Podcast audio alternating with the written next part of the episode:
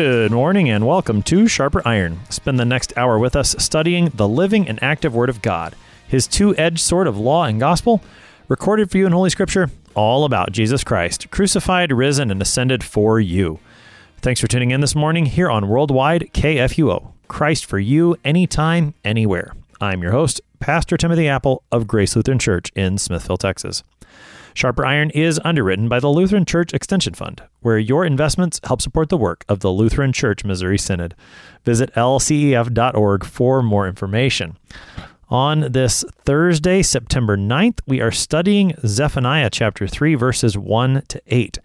After prophesying against several foreign nations, Zephaniah now turns to speak against the rebellious, the defiled, and the oppressing city but what city is this? Today's text will unpack that answer and more. To help us sharpen our faith in Christ as we study God's Word today, we have with us regular guest, Pastor Jacob Dandy. Pastor Dandy serves at Zion Lutheran Church and School in Terra Bella, California. Pastor Dandy, welcome back to Sharper Iron. It's a pleasure to be speaking with you.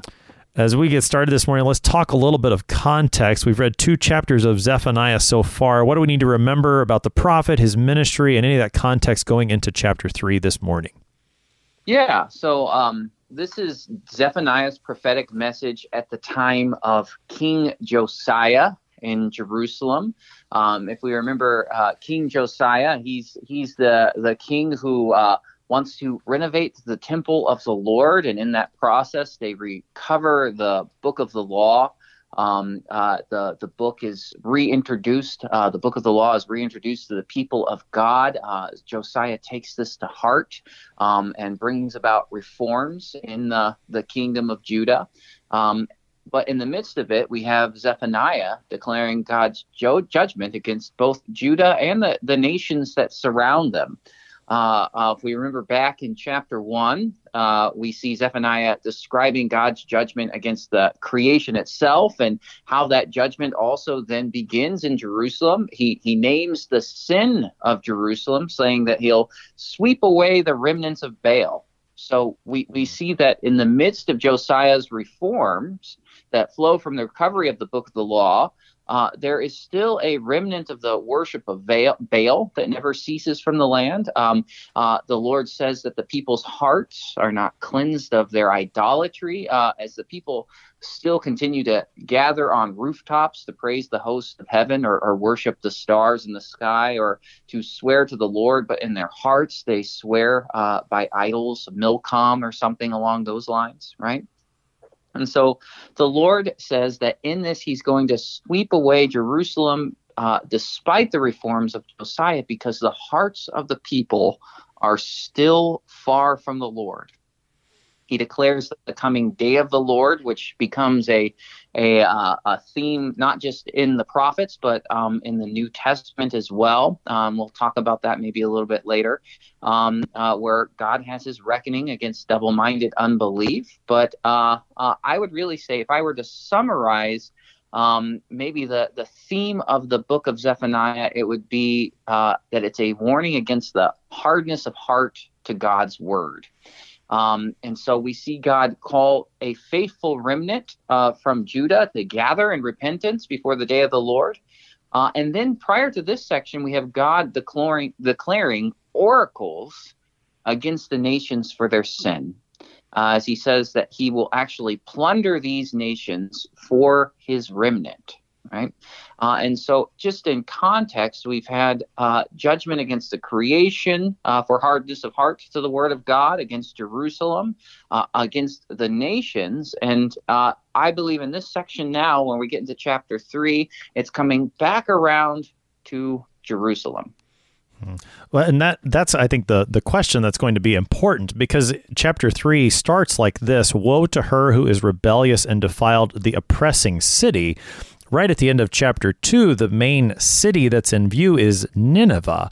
And so mm-hmm. now that we hear about, you know, rebellious, defiled, oppressing city, uh, the question for us as readers today and for Zephaniah's hearers then is, well, what what city are we talking about? So let's let's start talking about that. What's the answer to that question? You think, Pastor Dandy? Well, I I, th- I think the the context kind of opens things up as we as we keep reading. Uh, um, the woe to her who is a rebellious and defiled, oppressing city. Um, you know, maybe the the the hero say, "Oh, Nineveh, right? Yeah, go get him, God, right? Uh, get him, uh, Zephaniah." But then it says she listens to no voice. She accepts no correction. She doesn't trust in the Lord, and she does not draw near to her God, right? Uh, and so all of a sudden, you know, it, it's kind of like uh, uh, on a Sunday sermon when the pastor is preaching the law, um, and uh, maybe you, you hear the law more and more, and all of a sudden you realize, oh, he's talking about you, right? Yeah. Um, uh, uh, you say, oh, I'm doing that. Um, so where, wait, what city is the God of that city the Lord? What hmm. city is to draw near to God? And then then you start seeing some of the um, uh, accusations against the city in verses three and four, and the the inhabitants of the city and the leaders of the city, um, and all of a sudden you come to this conclusion uh, that the inhabitants of Jerusalem that were listening to this prophetic message from Zephaniah um, wouldn't be able to escape the reality. Oh, this is about us right? Um, he's coming back to what he was saying in chapter one. He's declaring God's judgment against us once again, mm. right? Right. It's. I mean, it's just as a. It's a reminder of of the Lord preaches this way in, in many cases. The prophet Amos does this at the beginning of his mm-hmm. book, where he he lays out oracles against several foreign nations, and then at the end, when maybe Israel and Judah think, "Oh, we're okay," that's when the hammer drops on them. Or or in terms of an individual, a good example would be what the prophet Nathan does in the story he tells to King David when he confronts David over his adultery and his murder. And, and, you know the way Nathan crafts that story so that David ends up condemning himself. It's a similar move with the prophet Zephaniah here. He's again laid out those oracles against the nations, and now, oh yes, you too, Jerusalem. Remember that you are not exempt. Now, in terms of Jerusalem being this rebellious, defiled, oppressing city when should we understand this to take place? Is it a repeat of what we have chapter one? Is there maybe a bit more timeless nature to this message? What do you think?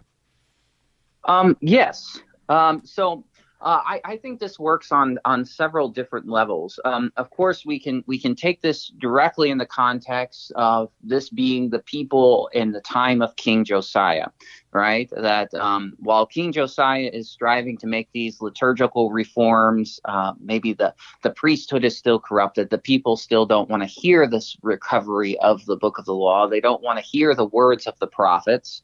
Um, uh, and so this can be an indictment against the people of Israel, uh, during, or the people of Jerusalem during the time of Josiah. Uh, although I think Martin Luther has a really interesting take on this um, that that uh, can can maybe generate a little bit of thought, but also can kind of make this text just even a little bit more Christological.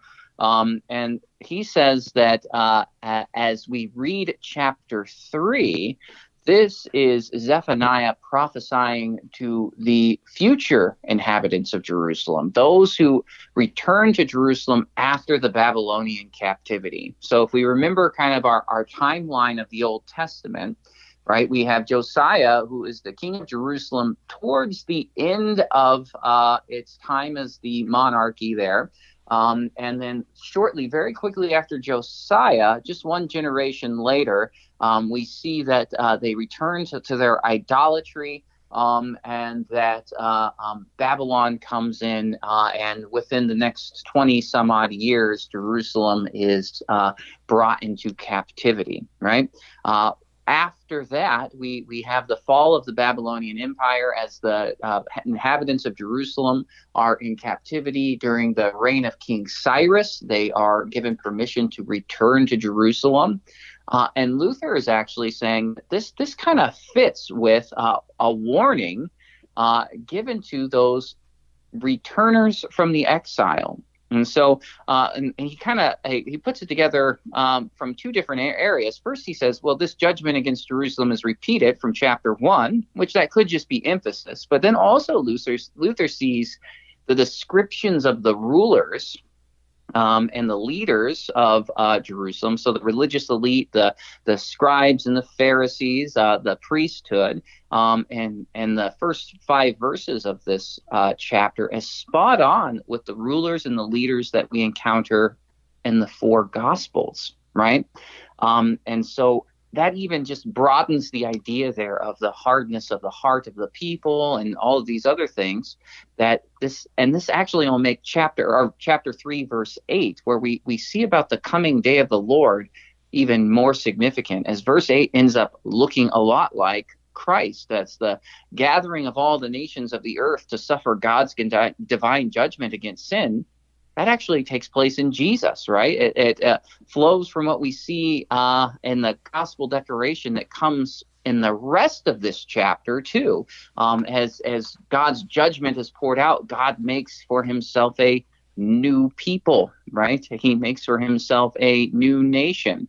And so as we read this, we can read this on a couple of levels. We can read this as uh, first uh, God's word of prof- prophecy to the people in Josiah's day as they're hardening their hearts to the recovery of the book of the law and the words of the prophets, which I think we need to definitely take that seriously.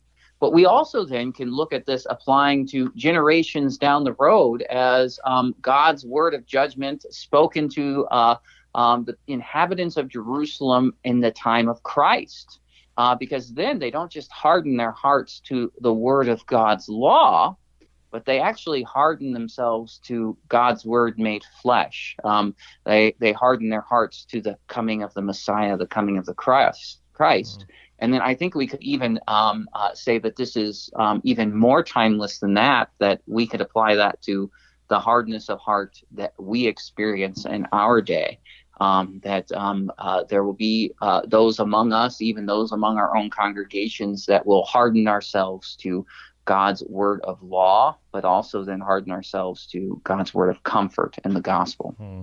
Yeah, I, I, like I like that suggestion from Luther. I, I, I will be honest that I'm not sure. Well, I'm not sure that I would have thought about it like that myself, and I, am willing to mm-hmm. to to entertain the idea. I'm not sure if that's precisely what Zephaniah had in mind. I suppose I, I can't really know that. But I do think that that he's certainly right in applying it to what he sees in the time mm-hmm. of Christ, you know, that's described for us in the Gospels and I, I, do think, I mean, that's just true of, of not only the prophet Zephaniah, but God's word in general, how we can see, yeah. you know, how the word that was preached, say, 600, 700 years before Christ ends up being quite applicable to the time of Christ. And mm-hmm. as you mm-hmm. said, still to us today. And, and in this text, you know, we're going to see that applicability not only to the people sitting in the pews, but to the pastors who are doing the preaching. I mean, there's, there's a word of warning here to all of us the people of Zephaniah's day, the people of Christ's day, and the people of ours as well. So let's go ahead yeah. and read. We're in Zephaniah chapter 3. We're beginning at verse 1. Woe to her who is rebellious and defiled, the oppressing city. She listens to no voice. She accepts no correction. She does not trust in the Lord. She ju- does not draw near to her God. Her officials within her are roaring lions. Her judges are evening wolves that leave nothing till the morning. Her prophets are fickle, treacherous men. Her priests profane what is holy. They do violence to the law. The Lord within her is righteous. He does no injustice. Every morning he shows forth his justice. Each dawn he does not fail, but the unjust knows no shame. I have cut off nations. Their battlements are in ruins. I have laid waste their streets so that no one walks in them. Their cities have been made desolate without a man, without an inhabitant. I said, Surely you will fear me, you will accept correction. Then your dwelling would not be cut off according to all that I have appointed against you. But all the more they were eager to make all their deeds corrupt. Therefore, wait for me, declares the Lord, for the day when I rise up to seize the prey. For my decision is to gather nations, to assemble kingdoms, to pour out upon them my indignation, all my burning anger. For in the fire of my jealousy, all the earth shall be consumed. That is Zephaniah 3, verses 1 to 8, our text for today. Pastor Danny, we talked a little bit about verses 1 and 2 in introducing this text already that the rebellious, defiled, oppressing city is Jerusalem. How how do I mean we've made that identification. What sins does the Lord point out particularly in these first two verses? Yeah. Um, well, and and I, I would say this really kind of introduces maybe the theme of the uh, this section, and that that really is a hardness, uh, the hardening of the heart to God's word, right? Um, God's chief criticism against Jerusalem is they do not draw near to Him. They don't trust Him or listen to Him. They don't uh, uh, take correction or comfort from His word, and that's why God says that they are rebellious, defiled, and then um, He says that they are from that oppressive, right? Um, and and so as we think about this, you know, the hardening of the heart to God's word, right? Uh, the hardening of the heart to God's word would uh, actually cause us to um, harden our hearts to our vocations, harden our hearts to love um, in a biblical sense of what love is, right? Um, it would cause us to harden our hearts to a, a great deal of things. And so well, we, we think about that maybe in terms of Josiah's day. Here we do have the recovery of the book of the law, and then we also have that uh, Josiah is, uh, or sorry, not uh, Josiah has multiple prophets prophesying in his day. We have um, uh, we have Jeremiah the prophet, who's kind of a contemporary uh, of of these folks. Uh, um, once again, declaring this uh, word from God. But then we here have Zephaniah. And so we see in Josiah's day that they have the, the words of the prophets, and now they have the, the words of the book of the law, now the words of Moses, and and they aren't hearing it. Um, they refuse to be corrected, that their, their hearts are still distant from the Lord. Um, and then if we, we kind of take Luther's suggestion and then apply this to um, those who have returned from the captivity, apply this to those who are living in the times of the Gospels, we see once again that this hardening of heart um, drives people out from their vocation as well, right? And so, um, apart from uh, faithfulness to God's word, uh, apart from uh, uh, the the work of the Holy Spirit through the Word of God, um, our vocations are quickly and easily defiled. And um, uh, maybe one of the examples that we can see of that in the New Testament would be the priests, the scribes, and the Pharisees. Right? Um, they they were appointed. Uh, to be uh, and and given this role as the religious leaders of the people of Israel, um, uh, but we, we see very quickly that that that office isn't derived from uh, the joy of God's word, uh, isn't derived from a love of God's word, but it's it it flows from something else. It flows from uh, maybe simple flesh. This is what Jesus says about the the scribes and the Pharisees, right? He says in Matthew 23, the scribes and the Pharisees sit on Moses' seat, and so do whatever uh, and observe whatever they tell you but not the works they do. For they preach, but they do not practice. They tie up heavy burdens, hard to bear, and they lay them on the people's shoulders, but they themselves are not willing to move them with their little finger. They do all their deeds to be seen by others. They make their phylacteries broad and their fringes long, and they love the place of honor at feast and the best seats in the synagogues and greetings in the marketplaces and being called rabbi by others. And whoever exalts himself will be humbled, and whoever humbles himself will be exalted. But woe to you, scribes and Pharisees, you hypocrites! For you shut the kingdom of heaven in the people's faces. For you neither enter yourselves nor allow those who would enter to go in. Woe to you, scribes and Pharisees, hypocrites, for you travel across sea and land to make a single proselyte, and when he becomes a proselyte, you make him twice as much a child of hell as yourself. Woe to you, scribes and Pharisees, hypocrites, you tithe mint and dill and cumin, but you have neglected the weightier matters of the law, justice and mercy and faithfulness. These you ought to have done without neglecting others.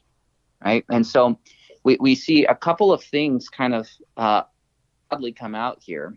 that where there's this hardness of heart to God's word, or in this context, a hardness of heart to God's word of the gospel, um, uh, we see that there's also a um, perversion or a pollution of vocation right? And so you can see that the those in Josiah's day, while Josiah is very zealous for the word, um, uh, those serving under him and alongside him in the kingdom of Jerusalem are not. Um, we see this in Jesus' day, where where we have Christ Himself made flesh uh, before them, uh, and yet uh, we have these people who are in these offices of teacher and scribe and priest. Uh, but what happens? Uh, they use their offices that gain for themselves notoriety, wealth, and honor. Uh, and so um, uh, we see this kind of reality that that takes place here that where the heart does not accept correction from the lord where where the heart is not humbled and softened before the lord and his word um, there's a no faith um, there's no desire to draw near to the gifts and the grace of god but then also there's a defilement of vocation um, uh, that serves as maybe a symptom of of what's being lost here. Hmm. Pastor Danny, you, you've you helped me connect some dots on, in this text with some things that I had noticed with the way you're talking here about that this to to repeat it, the hardness of heart to the word leads to this defilement or pollution of vocation. One of the one of the things that stood out to me reading through this text in preparation for our conversation was particularly in verse 2 I hear a lot of echoes of the book of Proverbs. So, you know, mm-hmm. listening to no voice and accepting no correction, that's repeated several times in the book of Proverbs as a foolish way, right? To not listen mm-hmm. to wisdom, to not accept correction, that's the way of the fool. The way of the wisdom is to receive those things as they are intended. And then that, you know, that third line in verse 2, she does not trust in the Lord. I mean, the theme of Proverbs is that the fear of the Lord, that's the beginning of knowledge and wisdom. And I think the way yeah. that you've you've laid it out here, you know, that the hardness part to the word goes hand in hand with the defilement of vocation fits in perfectly with the book of Proverbs. Because you know on the one hand you can read through Proverbs and get a lot of you know nuggets of wisdom like wh- how should i live with my wife? or how should i raise my kids? or you know when when someone gives me advice what do i do with it? right? There's all those very practical ways of, of reading the book of proverbs and we're right to receive those in those practical ways but they go hand in hand with that fear of the lord that you know listening to his word and not having hardness of heart. And I, I think, I mean, as you were talking, that really kind of connected some dots for me as to why the language of Proverbs might be echoed here and how those things go together. That you know, when we see defilement of vocation, there's a lack of fear of the Lord, lack of trust in the Lord. But where that trust in the Lord and His Word is there, then the vocation starts to follow. I mean, and I think Proverbs does that so well. I think Zephaniah's got that same foundation here. Mm-hmm. I, I think you're right, um, and uh, that's a great connection between the book of Proverbs, where where which you know that's really a, a book about uh, the fear of the Lord, wisdom, uh, vocation, but then also uh, the heart of wisdom, which uh, you know it, it, just continually drives us to the wisdom of the Lord, which is Christ, right? Um, and so I think that's that's that's a really great connection to make. Well, and again, you, you you really helped me make it there as you were talking. So we've got just a couple minutes before our, our break. So let's let's start into verses three and four, where we do start to see how these vocations were defiled. Let let's start mm-hmm. with the the officials, the judges, kind of the I mean I guess the rulers of the people, the civil rulers, is what seems to be in mind there in verse three. Yeah, so her officials within her are roaring lions and her judges are evening wolves that leave nothing till the morning, right? And so here we have um, uh, perhaps maybe the, the civil leaders of the uh, people of Jerusalem and Judah, uh, and they're they're described uh, as predators, right? Um, and predators that are ravenous, right? You you think about um, a, a roaring lion and an evening wolf, uh, uh, you, you see that what do they do to their prey? Well, they, they consume it.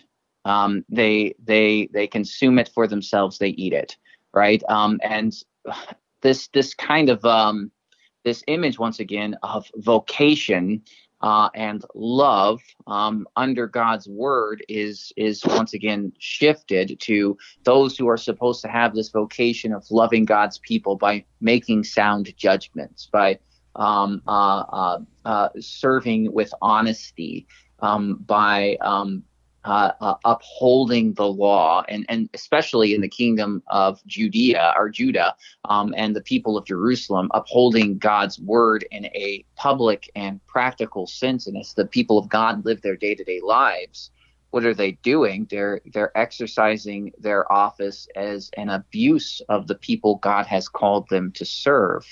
Um, uh, they consume every bit of their prey.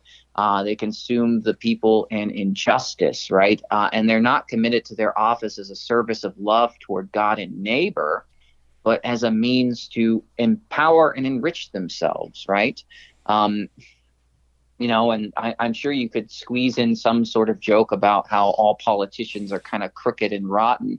Uh, but um, you you see that um, you know the uh, and you also maybe can uh, think about how um, uh, the man doesn't defile the uh, office, but sometimes the office defiles the man, or absolute power corrupts absolutely. You know, you've got those kind of pithy sayings there um, that are are maybe applicable to this way to what's going on here. Um, but we see that this continual reality of a fallen world is, is kind of taking place in the midst of the people of God. Um, that that those who are to be ruling um, are corrupted uh, to the point where they uh, um, uh, they do not serve in their office as a vocation from God, but they serve in their office as um, a means to gratify their selfish desires, right? And so, uh, who suffers under that? But but the people they've been called to serve. Um, let's let's take our break there, Pastor Danny, and consider some examples on the other side. You're listening to Sharper Iron. We're talking Zephaniah three with Pastor Jacob Dandy, and we will be right back. Please stick around. Bye.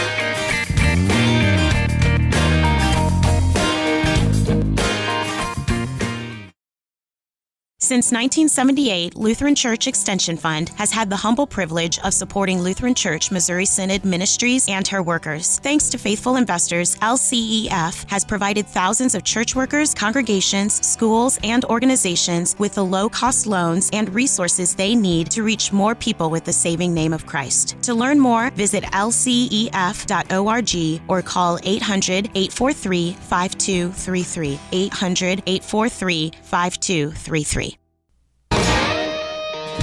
Welcome back to Sharper Iron. It is Thursday, September 9th. We are studying Zephaniah chapter 3, verses 1 to 8 with Pastor Jacob Dandy.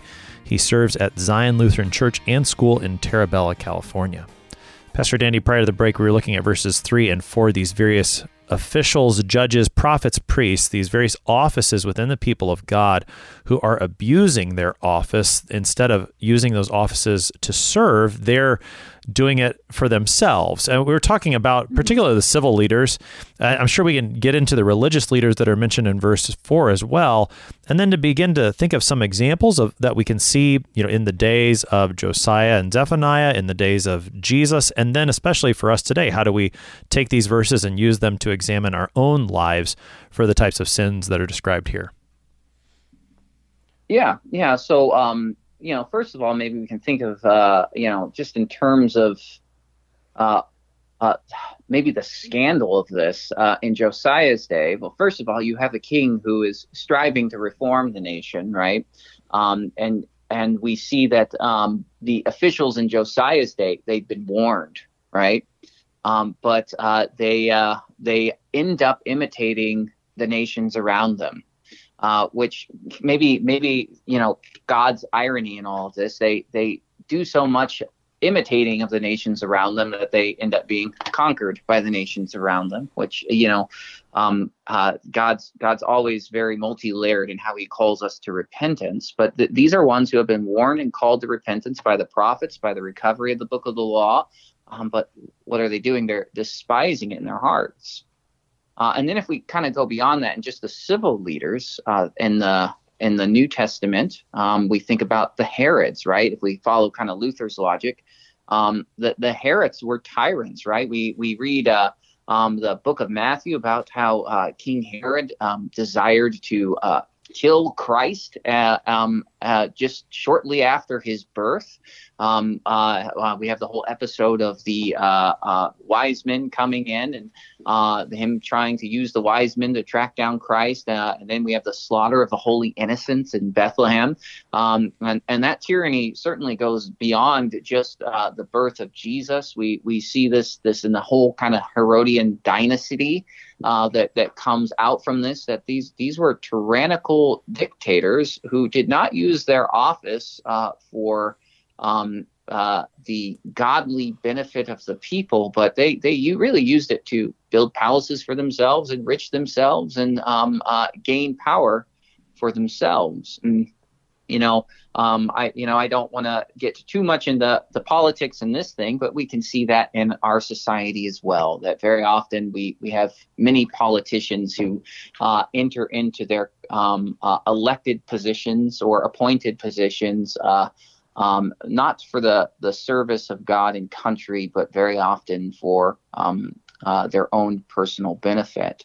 Uh, and, and, these are things we need to remember and we need to be um, uh, humbled as we address and think about, and just in terms of how we view uh, the, the atmosphere of the country around us, but then also how we view ourselves and as we uh, often are put into positions of authority over others.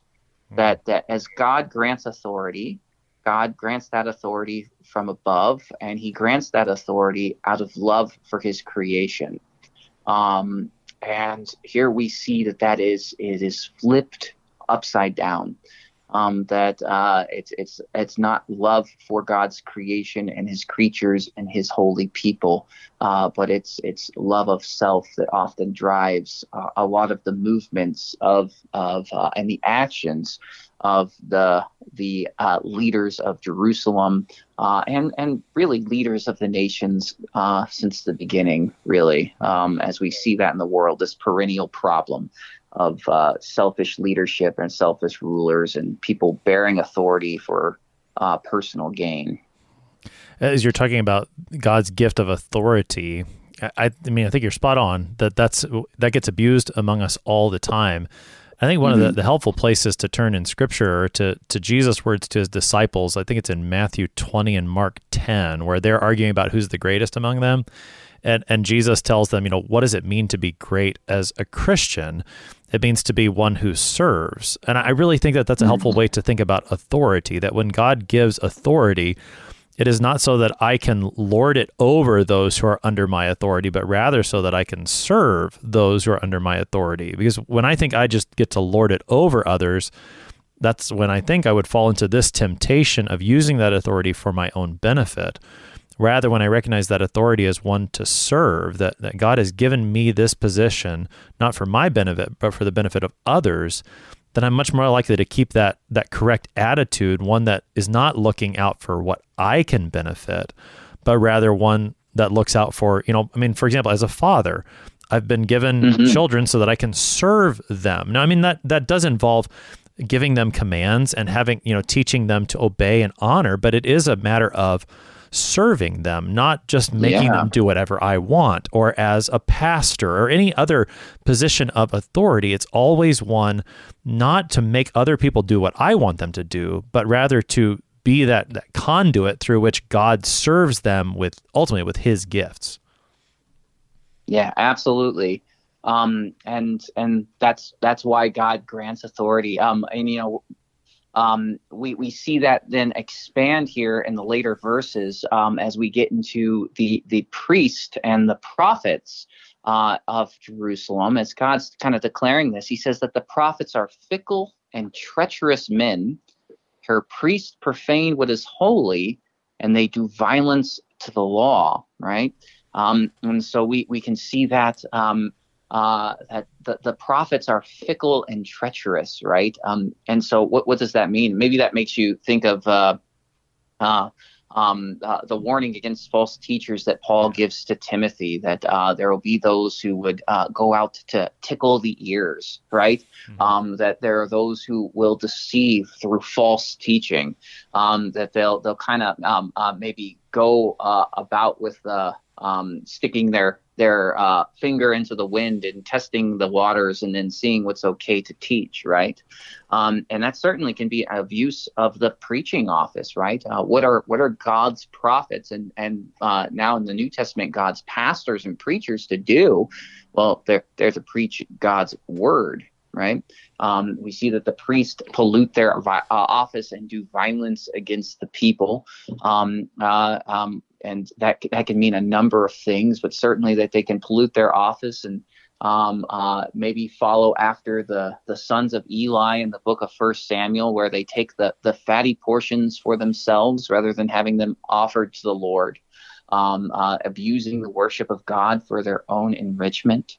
Right, and and we can definitely see this in the New Testament, right? Um, as uh, um, once again, uh, we we can think about even the trial of Christ, um, uh, as he's brought before the Sanhedrin. Um, uh, uh, here we have he have God in the flesh placed before them, um, and, and what do they do? Um, they they conclude that he must die. Right? Uh, they conclude that he must be thrown to the cross, that he must be put to an end.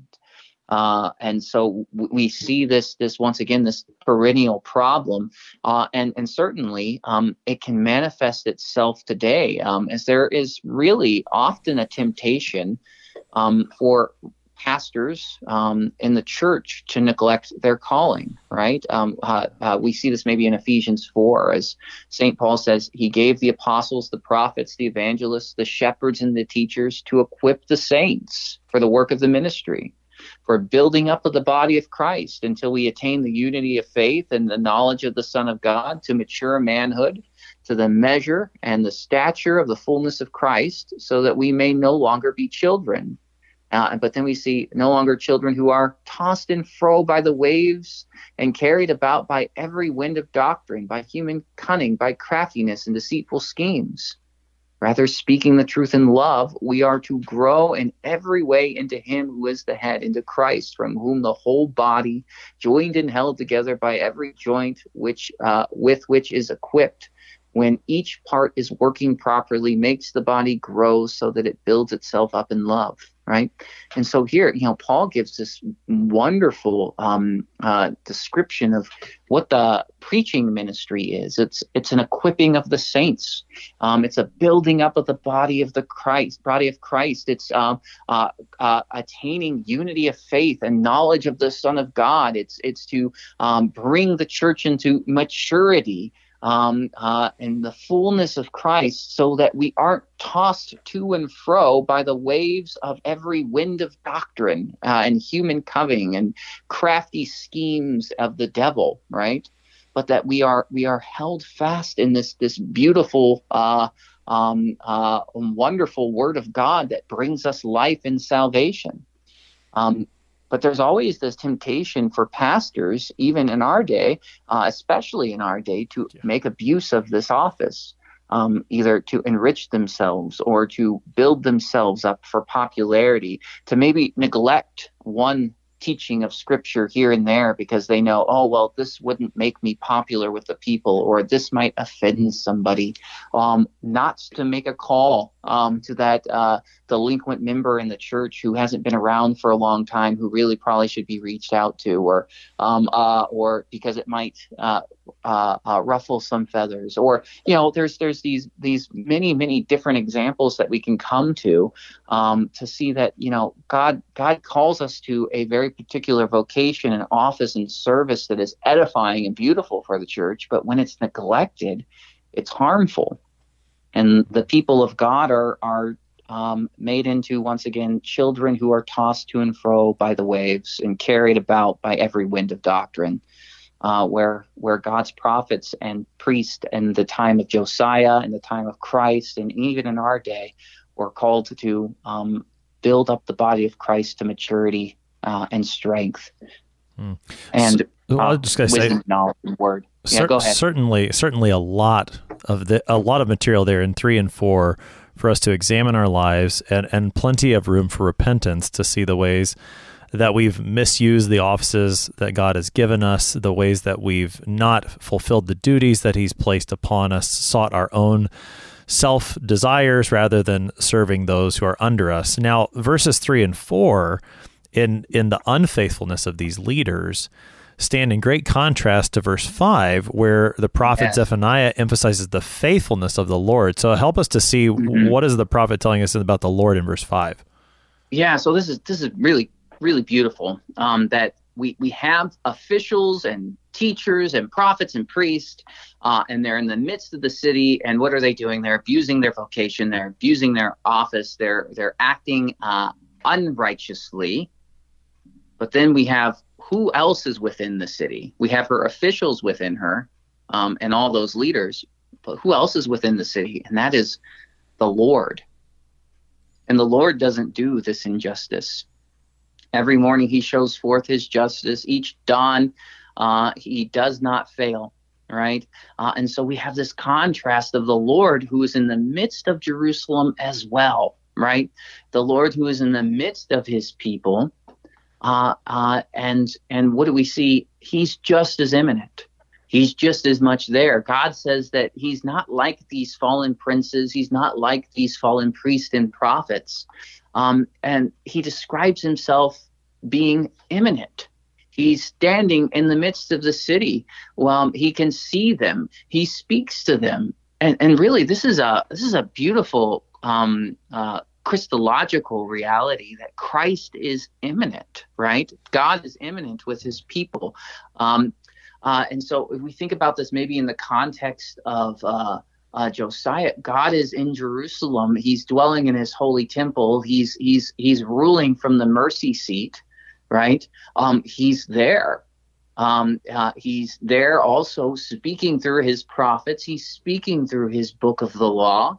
Um, uh, he's speaking his words of righteousness and he's doing all the things he has promised to do in and through these things. Um, uh, and you know, the, the there's there's dawn and there's evening every day, and that is the the Lord's work and the Lord's doing, right? Hmm. Um, but also then we can think about this in terms of the incarnation, right? Remember that that Jesus is our great Emmanuel. Jesus is our our God with us. Um, and and he cannot this cannot be ignored. Jesus, what does he do? He stands in Jerusalem. Uh, he doesn't, and and really, as he stands there, he doesn't fail in being the righteousness of God. Right? Um, Jesus comes to Jerusalem and is the righteousness of God. He fulfills the word of the Lord. He fulfills the word of the law. Um, he does all that God would have man do perfectly and completely. And yet we see that um, at the end of verse 5, what happens? Uh, and we see that the unjust knows no shame, right? Um, it, it's it's one of those things when you think um, of somebody being shameless, it, it, means that they they don't mind having um, their uh, um, sin uh, um, shown out before the world, right? Well, the unjust don't mind the fact that God is standing in their midst, and actually they um, uh, they they're they're almost proud of their sin, right? Um, may, maybe we can think about people being proud of their sin a little bit, but we see that as as Christ is in the midst of the city of Jerusalem, what do they do? They have no shame as He stands in their midst, and Christ is profaned by men. Mm. Uh, Martin Luther, in commenting on this verse, he says, "This is the sins of the prophet." That no matter how much wickedness may rule when Christ comes, no matter how much the Pharisees are going to blaspheme against the true righteousness which he will cheat, uh, which he will teach, and no matter how much they're going to despise it as worthless, yet what happens? Christ continues to stand, and he brings forth his own righteousness as a light. His case against the wicked will continue safely. You see, nothing will help them because they want to repress the righteousness of Christ by joining forces against it, yet Christ Jesus crushes it. He will move his own case forward to great glory. Right. And so at verse 5 here at the ending, uh, at verse 5, well, the whole verse, really, we see that, yes, there's uh, unrighteousness all throughout the city. It seems to permeate everything.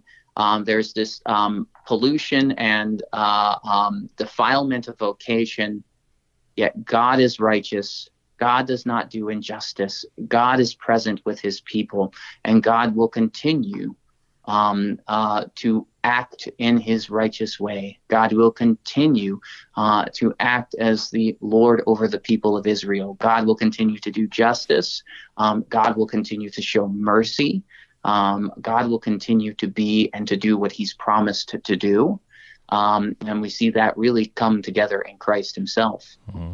Yeah, these these words in verse five, where the Lord being there, being within His city, are going to become gospel words of comfort to those who are repentant in the end of this chapter in the text that we're going mm-hmm. to look at tomorrow.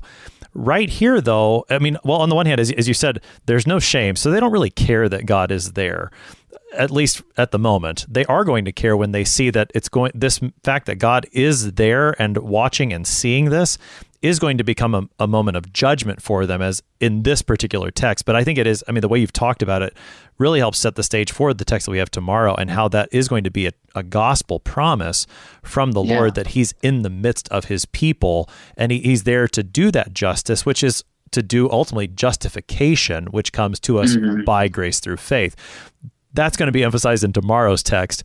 We have the judgment side of it primarily in today's text, Pastor Dandy. In verses six and seven, it sounds like now we actually hear from the Lord Himself that He would be the I speaking here. What does the Lord say yeah. in these next couple verses? Yeah, I've cut off nations, their battlements are ruins. I have laid waste their streets so that no one walks in them. Their cities have been made desolate, without a man, without inhabitant. I said, Surely you will fear me.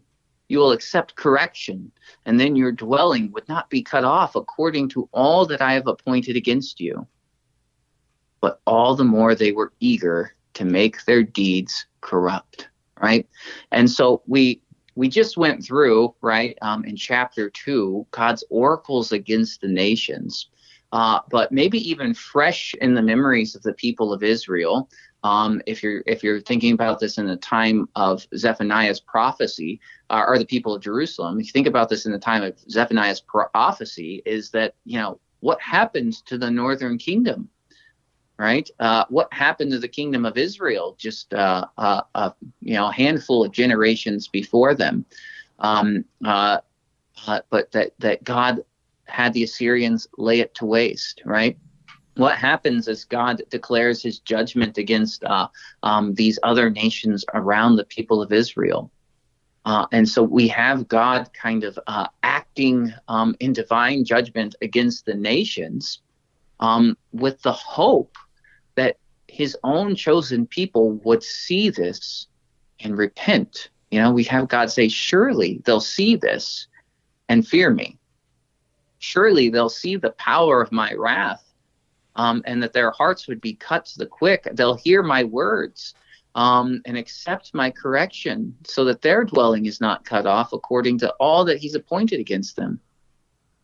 But we see kind of the, the, the tragic reality, and this really is the, the ultimate tragic reality of hardening of the heart to the word of God is that we don't take that correction uh, we come all the more eager to make our deeds corrupt, right? Um, it's that is that when a person hardens themselves to God's word, um, what happens is that they continue to dive deeper and deeper into the thing that God's word would call them to repent from.